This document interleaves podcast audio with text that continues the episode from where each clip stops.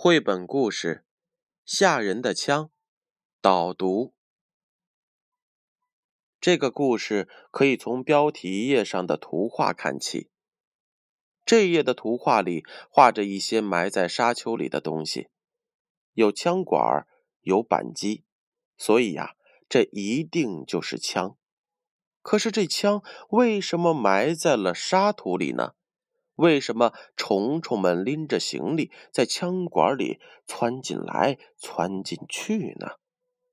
于是我们翻过去看正文。哦，原来本想打兔子的猎人被兔子捧着萝卜酣睡的可爱模样所打动了，丢下了枪，从此不再打兔子了，回去改吃萝卜了。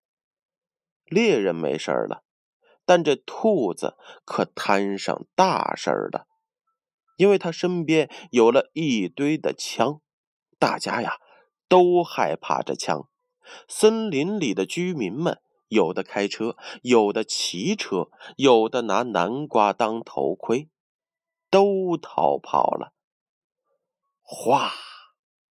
大家躲进了树根城堡，用土豆。干蘑菇当做武器保卫自己，就因为有了这么一堆令人害怕的枪，兔子连朋友也都没有了，连大树都不敢吱声了。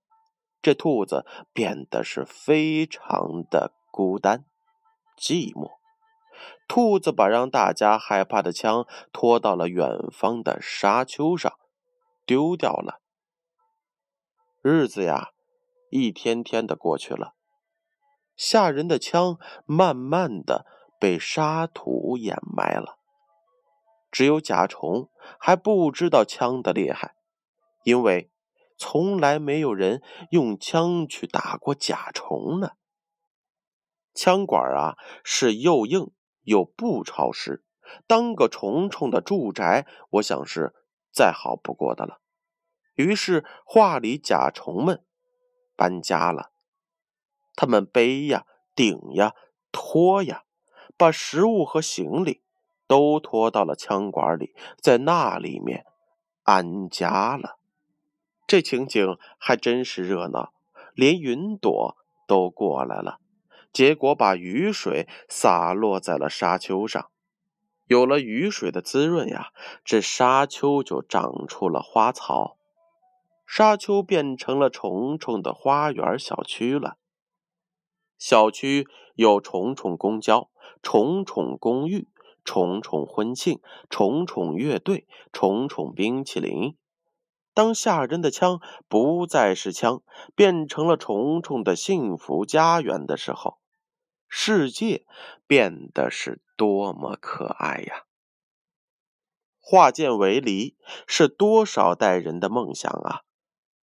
这个图画故事也传达了这样一个梦想。好了，这就是吓人的枪的导读。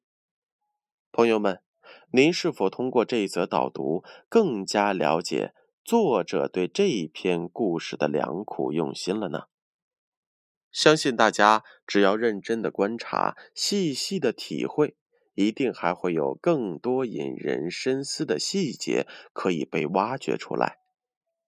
绘本故事，无穷尽的乐趣，开动脑筋，让大家引发深思。建勋叔叔与大家共同分享。